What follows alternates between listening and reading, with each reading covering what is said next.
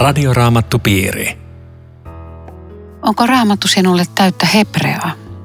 Ei hätää. Yhdessä tutkimalla moni asia saa uutta valoa. Radioraamattupiirissä keskustelemme teologian maisteri Riitta Lemmetyisen ja teologian tohtori Eero Junkkaalan kanssa raamatun eri kirjoista. Ohjelmassa läpikäytyihin kirjoihin löytyy Eero Junkkaalan tekemä opas. Jo tehtyjä ohjelmia voit kuunnella ohjelma-arkistosta. Kutsu joku kanssasi raamatun ja radion äärelle. Näin teillä on mahdollisuus osallistua joka kuukausi uutuuskirjan arvontaan sekä kerran vuodessa Vuokatinrannan lomaviikon arvontaan. Ilmoittakaa piirinne mukaan osoitteella aino.viitanen at sro.fi tai postikortilla Suomen raamattuopisto PL 15 02701 Kauniainen. Tänään jatkamme Matteuksen evankeliumin luvusta 20. Keskustelemassa siis Eero Junkkaala ja Riitta Lemmetyinen. Tekniikasta vastaa Aku Lundström. Minun nimeni on Aino Viitanen. Tämä luku alkaa vertauksella viinitarhan työmiehistä.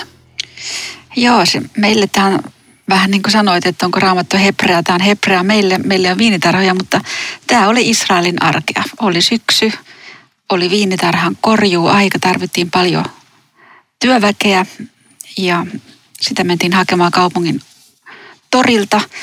Ja päivä oli jaettu neljään osaan, eli tämä isäntä löytää sopivia työmiehiä. He lähtee töihin aamu kuudelta. Sovitaan palkasta, se on denari, yksi päivän palkka, ihan jees palkka. Kolmen tunnin kuluttua isäntä katsoo, että ei, mä tarvitsen lisää väkeä. Mene uudelleen katsoa torilla, taas löytyy kivasti työmiehiä. Nyt sanotaan vaan, että maksan teille. Hieno juttu. Ja sitten vielä kolmannen kerran, ja nyt jää työaikaa enää muutama tunti. Isännällä on valtavan sympatia työttömiä kohtaan. Hei, tulkaa meille töihin, vaikka kello on jo näin paljon. Palkasta ei sanota yhtään mitään, ne miettii, että ehkä ruokapalkka. Sitten tulee ilta ja palkanmaksun hetki. Ja sitten tulee iso halo. Miksi? Ei kerrota vielä, miksi tämä tulee. Se, joka on lukenut raamatusta, niin tietää. Me on ajatellut, että tässä voi olla taustalla jopa sellainen historiallinen tosiasia, että Jeesus isänsä Joosefin kanssa on varmasti ollut rakennustyömailla – Nasaretin lähikaupungissa Seforiksessa ja aamuisin ehkä mennyt sinne kaupungin mm. torille kyselemään, olisiko tänä päivänä töitä. Ja sitten ne on joko palkattu tai ei palkattu. Mm. Tämä oli normaali käytäntö ja tällaista on tapahtunut ja siitä jos ottaa tämän esimerkin. Muuten tänä päivänä, kun sä kuulet Jerusalemin kadulla, niin sä saatat nähdä aamulla jonossa ihmisiä, työmiehiä mm. odottamasta kävisikö joku tänään meidät palkkaa. Joo, olen nähnyt. Just niin. Eli tämä on, tää on ihan, to, ihan todellista arkea ja sitten tässä kertomuksessahan tulee vaan sellainen huikea käänne siitä, että, että viimeksi tulleille maksetaan sama kuin ensimmäiseksi. Eli, eli siinä ohitetaan kuitenkin normaalit tämmöiset työaikalait ja neuvottelut ja sotet ja kikyt ja mennään, mennään tuota niin ihan uusilla periaatteilla. Mä voisin kuvitella, kun ne viimeisenä tulleet sai sen denarin, että kävi semmoinen valtavan ihan myllerrys niiden ensimmäisestä palkattujen, että mikä isäntä, hei, tupla palkka meille, me ollaan oltu tuplasti enemmän töissä, tähän on mahtavaa. Nyt odotetaan sitä hetkeä, kun tulee tilipussi mun kohdalle. Sama denari. Ei, mikäs tämä, mikä isäntä, alkaa hirveä meteli. Joo, ja tosiaan tämän, tämän kertomuksen sanoma, onko tämä, siis tässähän se sanotaan vain, että enkö minä saa omallani tehdä mitä haluan ja näin viimeiset tulevat ensimmäiseksi, ensimmäiset viimeisiksi. Ja varmaan tässä siis Jeesuksen viesti on yksinkertaisesti se, että Jumalan valtakunnassa viimeksi tulleille annetaan sama palkka kuin ensiksi tulleille. Eli siis tässä valtakunnassa ei ajat eikä ansiot ole mitään, vaan siinä kaikki saa täyden palkan. Onko pitkään uskossa olleilla se vaara, että he alkaa vaatia itselleen enemmän? Niin, en mä tiedä missä vaiheessa ne vaatis. Tai ei ne taivaan portilla ehkä ainakaan enää vaadi. Mm. Mutta täällä voi kuvitella. Mutta tämä on vähän sama kuin joku ristiryövärin kertomus ristiryöväri tuli viimeisillä minuuteilla ja, ja paratiisin ovet aukesi, että kyllä, kyllä ne Jumalan maailmassa se menee tällä tavalla juuri. Mutta siihen ei saa tuudittautua, koska voi olla, että on niin huonossa kunnossa, että ei ole niitä enää järkeä viimeisillä hetkillä. Mutta e, eikö niin, että se, tämän vertauksen niin se fokus on ensinnäkin siinä käsittämättömän hyvässä isännässä, joka menettelee täysin suvereenisesti. Jos, hän, jos joku kärsii tästä maksusta, niin se on isäntä.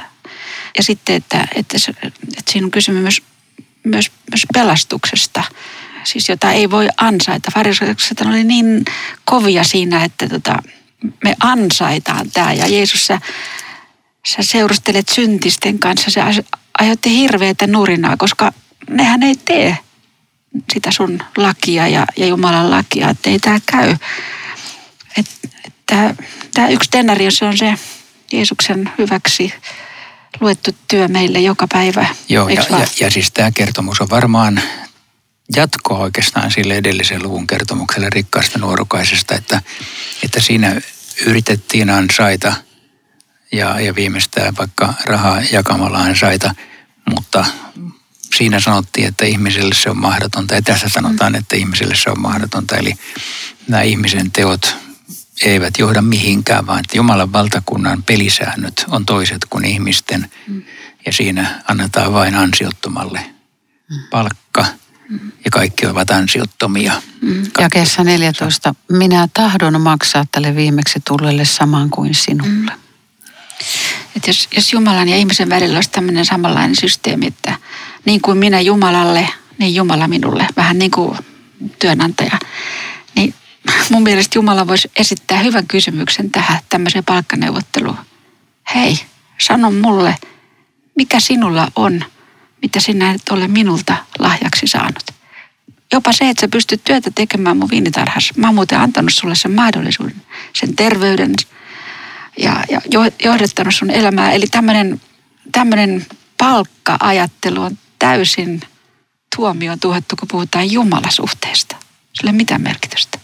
Mutta eikö ihmeellistä, että ihminen kun tulee tuntoihinsa, niin se alkaa hirveästi tienaamaan Jumalalta kaikkea. Mm. Joo, se on normaali ihmisen reaktio, että mitä mä voin tehdä ja mun täytyy tehdä ja riittääkö tämä ja parantelee omaa elämäänsä. Se on ihan normaali ja muuten eikö näitä samoja kaikuja niin kuin tässä, tässä Mekkalassa täällä viinitarhassa ole myöskin siinä Luukas 15, kun se vanhempi veli räjähtää, että niin monta vuotta minä olen raatanut sinun hyväksesi, etkä ole kertaakaan, enkä ole kertaakaan jättänyt käskyä sitä, että mä, mutta sinä et ole antanut.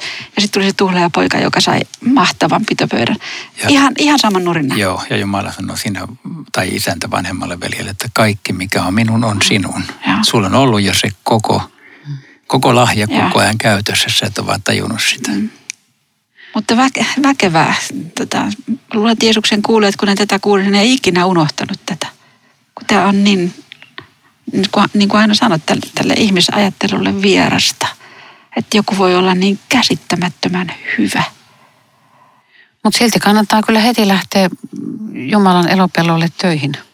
Joo, sieltä ei ansaita mitään, mutta siellä tehdään töitä sen takia, niin. että on kaikki saatu lahjana. Näin, se, näin se juuri on. Mm. Joo, eikä tosiaan sitten uskovan, niin kuin sä ehkä viittasit aina siihen, että kristitty saattaa ajatella, että tässä nyt ansaitaan jotain, että, että jotkut ajattelevat, että pyhitys on sitä, että mä tuun kuitenkin paremmaksi ja pyhemmäksi ja näin ole ikään kuin mukaan ansaitsen jotain, mutta ei, se, se ei ole sitä, vaan se on koko ajan lahjaa alusta loppuun ja lopusta alkuun ja, ja meidän olemattomilla ansioilla me saadaan sataprosenttinen palkka. Mm-hmm. No Jeesus vielä haluaa varoittaa 12 opetuslasta tulevasta kuolemastaan. Hän sanoi ihan suoraan jakessa 18, että ihmisen poika annetaan ylipappien ja lainopettajien käsiin.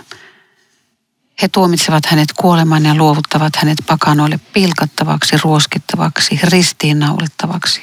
Mutta kolmantena päivänä hän nousee kuolleista. Aikamoista tekstiä kaikkien ihmeitten ja, ja upean yhdessäolon jälkeen. Tässä on niin yksityiskohtaisesti, Jeesus kertoo, mitä, mitä tapahtuu. Ylipapit ja lainopettajat tuomitaan, sitten täällä pakanat, pilkka, ruoska. Että et tota Jeesus tietysti tasan tarkkaan, mitä on tulossa. Ja tavallaan myöskin tässä sanoo, että minä tiedän, minä menen, teen sen vapaaehtoisesti sydämestäni teidän vuoksenne.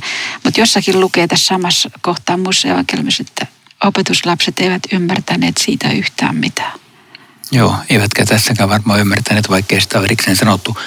Siis näitä Jeesuksen kärsimysilmoituksiahan on täällä aika monta. Mm. Ensimmäinen on siinä kohdassa, mikä on Matteus 16, eli tuolla Filippuksen Kesariassa käyty keskustelu, jossa Pietari on ihan pihalla tästä.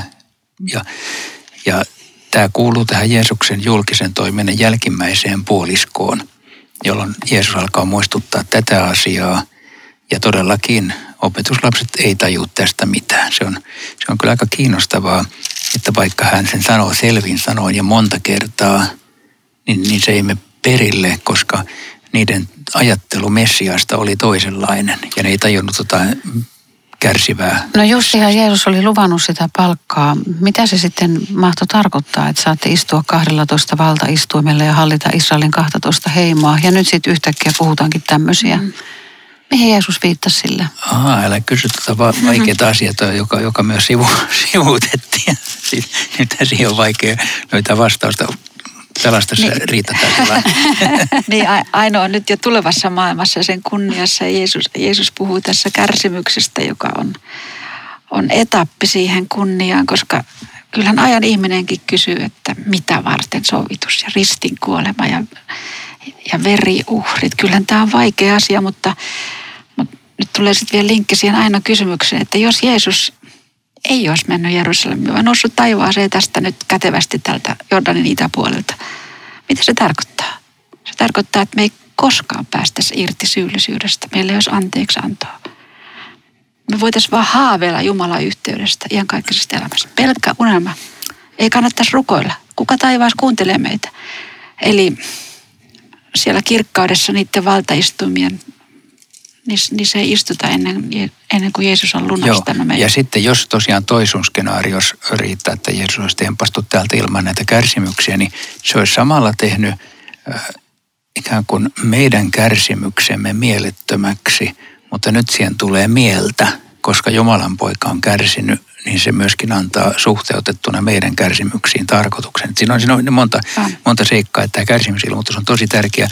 Mutta sitten todellakin nämä, nämä valtaistuimet ja hallinnot, niin, niin ne, ne viittaa nyt johonkin semmoiseen tulevaisuuteen, jota mun mielestäni ei pysty kunnolla avaamaan raamatun valossa, että mitä se tarkkaan ottaen tarkoittaa. Siinä on nyt jostain kuvakielistä kysymys, että jonkinlainen palkka, jonkinlainen rooli on vielä sitten Jumalan ihmisille taivaassa, mutta mä en halua sillä lähteä spekuloimaan, mitä en puhumaan tässä yhteydessä edes tuhatvuotista valtakunnasta enkä muusta, vaan että Jumala maksaa omillensa palkan perillä. Se riittää mm. tässä vaiheessa tiedoksi, mitä, koska se on kuitenkin se perilläolo on jotakin yliluonnollista, niin sen selittäminen näillä meikäläisillä sanoilla on pikkusen turhan aikaista. Näin mä, näin mä tämän ymmärrän. Ja, ja. Hmm. Tämä on Radioraamattu Piiri. Ohjelman tarjoaa Suomen raamattuopisto. www.radioraamattupiiri.fi Jatkamme Riitta Lemmetyisen ja Eero Junkkalan kanssa keskustelua Matteuksen evankelmin luvusta 20. Minä olen Aino Viitanen. Sepedeuksen pojat ovat saaneet omaa tilaa täällä raamatussa ja, ja sitä kautta, että heidän äitinsä anoo Jeesusta antamaan omille pojilleen valtakunnassaan kunniapaikat toisen Jeesuksen oikealle ja toisen Jeesuksen vasemmalle puolelle. Mitä te ajattelette tämmöisestä äitistä, joka, joka haluaisi varmistaa, että pojilla on taivassa tai Jumalan valtakunnassa, ei varmaan ehkä ymmärtänyt taivasta vielä, mutta, mutta yhtä kaikki, niin haluaa omille pojilleen kunniapaikat? No kukapa ei, haluaisi hyvänä niin. Kai sekin haluaisi. Lapsille parasta, parempi elämä kuin, kuin mulla on ollut. Se, se on kauhean inhimillistä. Ja tämä on niin kerrottu kivasti tämä kertomus, että, että tässä niin kuin näkee jotakin. Siinä on äiti, joka on polvilla Jeesuksen edessä ja anoo. Ja tuntuu, että se ei saa, se ei, se ei saa niin kuin tätä pyyntöä edes ulos. Ja Jeesus auttaa, että mitä sä haluat? Jeesus kysyy. Ja ennen kuin mennään näihin sen pyynnön sisältöön, niin musta tässä on niin semmoinen ihana viesti siitä, että, että Jeesus ei torju tätäkään, että, että oikeastaan mä uskaltaisin sanoa näin, Eero korjaa, jos on väärin, mutta että Uudessa testamentissa ei ole oikeastaan yhtään kohtaa, jossa Jeesus torjuisi vilpittömän pyynnön. Hän korjaa kyllä rukoilijaa, siitä ei ole epäilystä, mutta että, että jos sä vilpittömästi lähestyt ja sulla on sydämellä jotakin, niin sen saa tuoda. Jeesus sitten reagoi niin kuin, niin kuin haluaa. Mutta tässä on jotain herkkää. Ah, toi, toi kuulostaa tosi hyvältä. Joo. Mä, mä voisin sotkea vielä hiukan tämä kuvio, että kun tämä sama kertomus on Markuksessa, ja siellä kerrotaan, että nämä, nämä pojat tulee kysymään, että tätä samaa asiaa, ja Matteuksessa on äiti. No se voi olla niin, että olisiko se niin, että ne pojat haluaisi, mutta sitten tässä kulttuurissa ei niin kuin oikein rohjeta kieltää naisen anomista, niin ne on pannut ne pojat sen äitinsä asialle. Joo, mä toivon olla just oikea selitys hyvä, että selvisit tästä. Hei, tätä, eikö ole joskus ajatellut sitäkin, että mahdollisesti tämä voisi olla Marian sisar Salome. Ja, ja nämä olisi niin kuin serkkupoikia. Meinaan siinä on vain semmoinen jännä linkki, koska, koska tota, näin sukulaisille tulisi hyvät paikat Jeesuksen perustamassa valtakunnassa, mutta ja, ja tämähän on just jotain, mikä islamissa on fakta, että kun Muhammed kuoli, niin, niin perheenjäsenten ja suvun kesken alkoi hirvittävä ristiriita, kenelle johtopaikat. Ja siihenhän se liike hajosi. Ja kaikilta tältä Jeesus varjelee, kun hän lähtee sitten vastaamaan. Joo, näin Donald Trumpkin tekee, että se sukulaisille antaa, niin. antaa niin, onko tässäkin niin kuin jo ministerin salkut jaossa tässä? Niin, mutta kyllähän tämä siis toisaalta toi Riitta kuvasi niin kuin kauniisti tuonne, että Jeesus suhtautuu fiksusti niin kuin ta- todella tapahtuukin, mutta taas tämä äidin tai poikien pyyntö, niin se taas kuulostaa kyllä mm. pikkusen röyhkeältä. Mm. Niin kuulostaa. että, että vähän aika kohtalaisen itsekkäältä, että mm. meille parhaat. Joo, ja sitten kun ajatellaan, että politiikkaan kuuluu vallankäyttö, mutta että se näin tota, tuppautuu tähän hengellisyyteen, jos ollaan niin lähellä Jeesusta kuin voidaan olla. Ja sitten ne parhaat paikat mulle, niin kyllä se kertoo meistä paljon. Ja sitten nämä muut kymmenen polttaa pelihousussa tässä ja suuttuu, mm. suuttuu, mutta Jeesus kutsui heidät luokseen ja sanoi, ja 25. Te tiedätte, että hallitsijat ovat kansojensa herroja ja maan mahtavat pitävät kansoja valtansa alla. Niin ei saa olla teidän keskuudessanne. Joka tahtoo teidän joukossanne tulla suureksi, se olkoon toisten palvelija. Ja joka tahtoo tulla teidän joukossanne ensimmäiseksi, se olkoon toisten orja. Ja vielä jäi 28. Ei ihmisen poikakaan tullut palveltavaksi, vaan palvelemaan ja antamaan henkensä lunnaiksi kaikkien puolesta.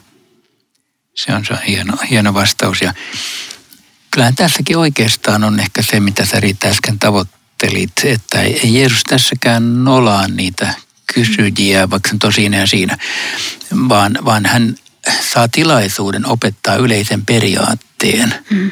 että palveleminen on suurempaa kuin hallitseminen. Mm. Ja hän saa tästä niin kuin aiheen opettaa. Mm.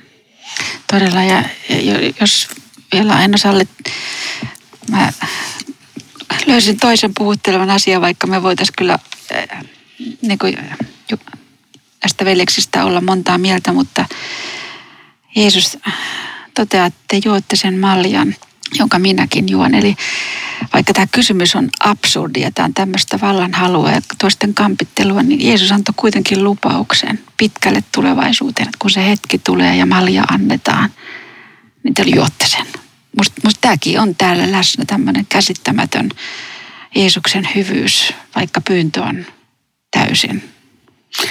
Aa, mä ymmärrän tuolla maljalla, että sitä sitä tuskan maljaa, minkä, minkä Jeesus, onko teistä juomaan sitä maljaa, joka minun on juotava. Niin. Ja sitten sanoi, että on. Ja mä oon ihmetellyt tätä kohtaa, mutta hyvä kun otit. Mutta mä en ymmärtänyt sen semmoisena vaikeana en, asiana. Mitä sä Riita tarkoitat? Mä tarkoitan, että marttyyrius on edessä. Molemmilla erilainen, mutta kuitenkin raskas tie. Ja, ja tässä on ta- samalla lupaus, että te jaksatte ja pysytte rinnalla, niin myös silloin, kun tämä malja ojennetaan. Kärsimyksen maljahan sen täytyy olla. Kyllä, kyllä. Ja, ja, tota, ja sitten kuitenkin korjataan tätä just, mitä luin Joo. Ja silti tuo jokessa 23 vielä, että minä en määrää, kuka istuu oikealla, kuka vasemmalla. Siis Jeesus ei kai tarkkaan ottaen sano, että teidät on pois suljettu niiltä paikoilta, vaan että määräysvalta on muualla. Mm. Joo. Että hän ei, niin kuin, ei hän torju kauhean paha, vahvasti ei, tätäkään itsekäältä tuntuvaa ja. ehdotusta, että hän ymmärtää. Mm. Mutta sitten kun Jeesus sanoi just minkä sä luit, niin tota, ja 26, niin ei saa olla niin kuin, niin kuin hallitsijat ja vallan pitäjät.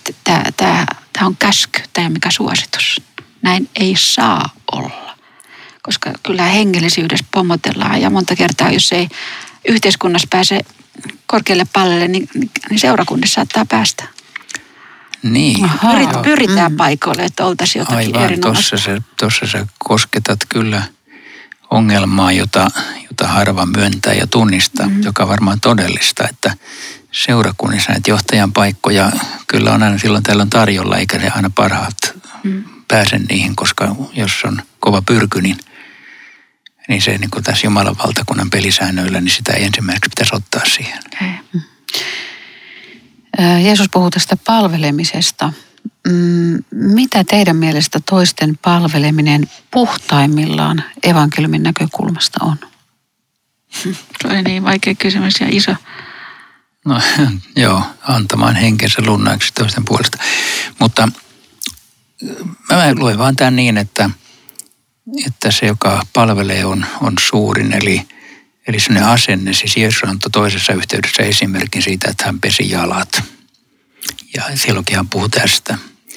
Eli että kyllä kristityn asenne ei tule olla sellainen, että mä yritän päästä niin kuin eturiviin joka paikassa, vaan mä oon se, joka palvelen ja rakastan ja, ja sitten Jumala nostaa tai laskee. Että se palveleminen voi tarkoittaa varmaan hirveän monenlaisia asioita. Se voi tarkoittaa mm. tiskaamista ja siivoamista, mutta se voi tarkoittaa myöskin sitä, että mä olen vain huomaan toiset, olen ystävällinen, enkä en, välttämättä itse semmosia, semmoista roolia, että mut huomataan, vaan että mä nostan toisia. Mulle tulee mieleen yksi puhutteleva puheenvuoro yhdeltä intialaisesta evankelista, piti kerran tämmöisen puheen, jonka mä kuulin. Hän kysyi, että jos kaikki maailman ihmiset pantaisiin yhdeksi ketjuksi, kaikki, jotka on kerran elänyt, niin, ketä siellä etupäässä on? Siellä on nämä keisarit ja kuninkaat ja, ja, ja suuret Newtonit ja, ja, tota, ja kaikki tämmöiset suuret nimet ja sitten tulee keskiluokka ja, ja sitten siellä loppupäässä olisi sitten köyhemmät ja kastittomat ja näin. Ja sitten sit se kysyy, että missä kohtaa tässä ketjussa me löydetään Jeesus? Ja sitten se vastasi, se on se jonon viimeinen. Ja tällä se halusi opettaa tätä asiaa, mistä nyt on puhe. Tässä on kristityn paikka. He lähtee sitten Jerikosta ja suuri väkijoukko jälleen seuraa. Tien vieressä istuu kaksi sokeaa ja ne alkaa huutaa. Huutaa siis, ei mitään pientä, mm. pientä vaan ihan suoraa huutoa. Armahda meitä Herra, Daavidin poika ihmiset, siis muutkin ilmeisesti kuin opetuslapset, kun tässä sanotaan, että ihmiset käskivät heidän olla hiljaa, mutta he huutaa vaan entistä kovemmin. Silloin Jeesus pysähtyy. Mm. Joo, ennen kuin me avataan tätä puhuttelevaa kertomusta, niin mä heitän yhden ongelman, jota joku raamatulogija ei ole huomannutkaan, nyt tulee uusi ongelma valitettavasti. Että kun tämä sama kertomus on Markuksessa ja Luukkaassa, niin siellä on pikkusen eri versio – Toisessa lähdetään Jerikosta ja toisessa tullaan Jerikkoon, toisessa on kaksi sokeita, toisessa on yksi sokea. Mä vaan sanon tämän sen takia, että jotkut ovat ottaneet tämän esimerkiksi, että raamatussa on ristiriitoja, katsokaa nyt se ei pidä paikkaansa. Mutta tämä on kyllä huono esimerkki siihen, koska tämä ei ole mikään ongelma tietenkään. Että jos siellä oli kaksi, niin oli siellä yksikin ja ollaanko Jerikon kummalla puolella Jerikko ollaan, niin mitä väliä. Jeesus on kulkenut varmaan joka päivä Jerikon ympärillä ja ollut menossa ja tulossa. Niin että tällaisesta ei saa siis nostaa ikään kuin... Ja eikö se ole itse asiassa luotettavampi, jos ajattelee vaikka kahden todistajan kertomusta siitä, on, niin to, toinen muistaa eri tavalla ja toinen vähän toisella tavalla. Se olisi aika hassua, jos se olisi millilleen samanlainen. Joo, näin se on, mutta sitten yritetään avata tätä keskustelua muuten, tai siis tämä tapahtuma, tämä on, tämä on hieno. Niin on, ja siis tästä tulee niin inhimillistä taas, kun tota, kaksi huutaa ja niillä on valtava hätä. Pitää muistaa, että sokea oli niin heikossa asemassa kuin, kuin joku ihminen saattoi silloin olla. Ei huoltajaa, ei toimeentuloa, kerjääminen ainoa vaihtoehto. Ja, Ja sitten ne hiljennetään ja porukka ajattelee, että olette meidän tiellä, että tämä on nyt mahtava kulku ja me ylistetään Messiasta. Ja, ja sitten mä oon alvioinut tämmöistä niin, niin, niin ihmeellistä. Jeesus pysähtyy. Siinä, missä muut, muut olisi sanonut, että hei, mitä me noista. Yksi ihminen on tärkeä. Joo. Okay. Tosiaan ihmiset käskivät heidän olla hiljaa. Siis tämäkin tuohon edelliseen kertomukseen suhteutettuna, niin ne, ne ei tajunnut, että, että suurin osa, joka palvelee, ottaa huomioon mm. tämmöiset ressukat tavallaan, yeah. tai tien, yeah. tienoissa yeah. olevat. Ihmiset ei tajunnut, mutta Jeesus tajusi. Mm. Mm. Tämä jää 32 on tosi pysähdyttävä. Jeesus sanoo näille sokeille, mitä haluatte minun tekevän teille? Se, on, se on aika jännä kysymys, koska siinä tulee vähän niin kuin, mitä ne nyt vastaa, että mitä ne ajattelee, kuka se Jeesus on. Että jos nyt vertauksen vuosi miettisi, että sokean luokse tulisi pappi, kysyisi samalla lailla, niin se sanoisi, että rukoilevan puolesta. Tai sanotaan, että tulisi joku diakoni. Voisitko pyytää seurakunnalta avustusta? Tai joku sukulaispoika. Voisit käydä kaupassa nyt tulee Jeesus. Mitä te haluatte? No kuka Jeesus sitten heille on? Ja tämä tulee Taavidin poika. Hänestä on luvattu, että sokeat paranee. Mm-hmm. Tässä on, kuka Jeesus mulle on. Sama Eli nämä sokeet tunsi kirjoitukset? Ainakin tuon kysymyksen perusteella, kun ne huutaa Daavidin poika, niin ne, ne niin kuin tiesi, ketä ne huutaa. Joo, joo mä, mä en ole ajatellut sitä noin päin, tai toi oli ihan hyvä, mutta ajatellut sitä niin päin, että Jeesus saattaa kysyä ihmiseltä, joka on sairas, haluatko tulla terveeksi, vaikka sen luulisi olevan itsestään selvää vastaus, että kyllä, mutta ei se ole aina. Mm. Eli hän odottaa ikään kuin tätä reaktioa, että kyllä minä haluan, Jeesus paranna minut, mm. jolloin, jolloin sitten hän ikään kuin saa tilaisuuden parantaa, vaikka hän voisi varmaan parantaa ilmankin. Siinä oli varmaan kaikkea tätä läsnä, mutta niin, ihan on, hyvä, kyllä. kun avautuu monta, niin monta näkökulmaa tässä. No sokeat vastaa, Herra anna meille näkö silmiimme. Ja jäi 34, tämä luvun viimeinen jae kuuluu mm. näin. Jeesuksen kävi heitä sääliksi. Hän kosketti heidän silmiään ja samassa niihin tuli näkö. Niin miehet lähtivät seuraamaan häntä. Meillähän on niin ja niin usein ollut, ollut tässä semmoinen lause, Jeesus sääli. Ja, ja tekisi me sanoa, että siinä oli koko Jeesuksen hallitusohjelma, tämä, tämä jatkuva sääli. Kaikki, mitä hän teki, oli sitä, sitä myötätuntoisesta rakkaudesta ihmistä kohtaan. Sitähän oli kärsimyshistoria parhaimmillaan. Tämä on, kyllä, tämä on kyllä vaikuttavaa, että kun miettii millainen Jumala on, niin hän on läpeensä myötätuntoinen ja sitten parannetun täytyy lähteä seuraamaan Jeesusta. Mm. Radioraamattu piiri. Kiitos jälleen Riitta ja Eero. Kiitos sinulle, joka olit radion äärellä. Rukoillaan yhdessä tähän. Jeesus, avaa meidän silmämme, että me näkisimme sinussa pelastuksemme ja iankaikkisen elämämme. Anna anteeksi syntimme. Ja auta myös meitä fyysisten sairauksiemme keskellä ja keskeltä. Seunaa rakkaitamme ja läheisiämme. Johdata meitä tosi parhaaksemme. Amen. Kuulumisiin jälleen viikon kuluttua. Radioraamattupiiri. www.radioraamattupiiri.fi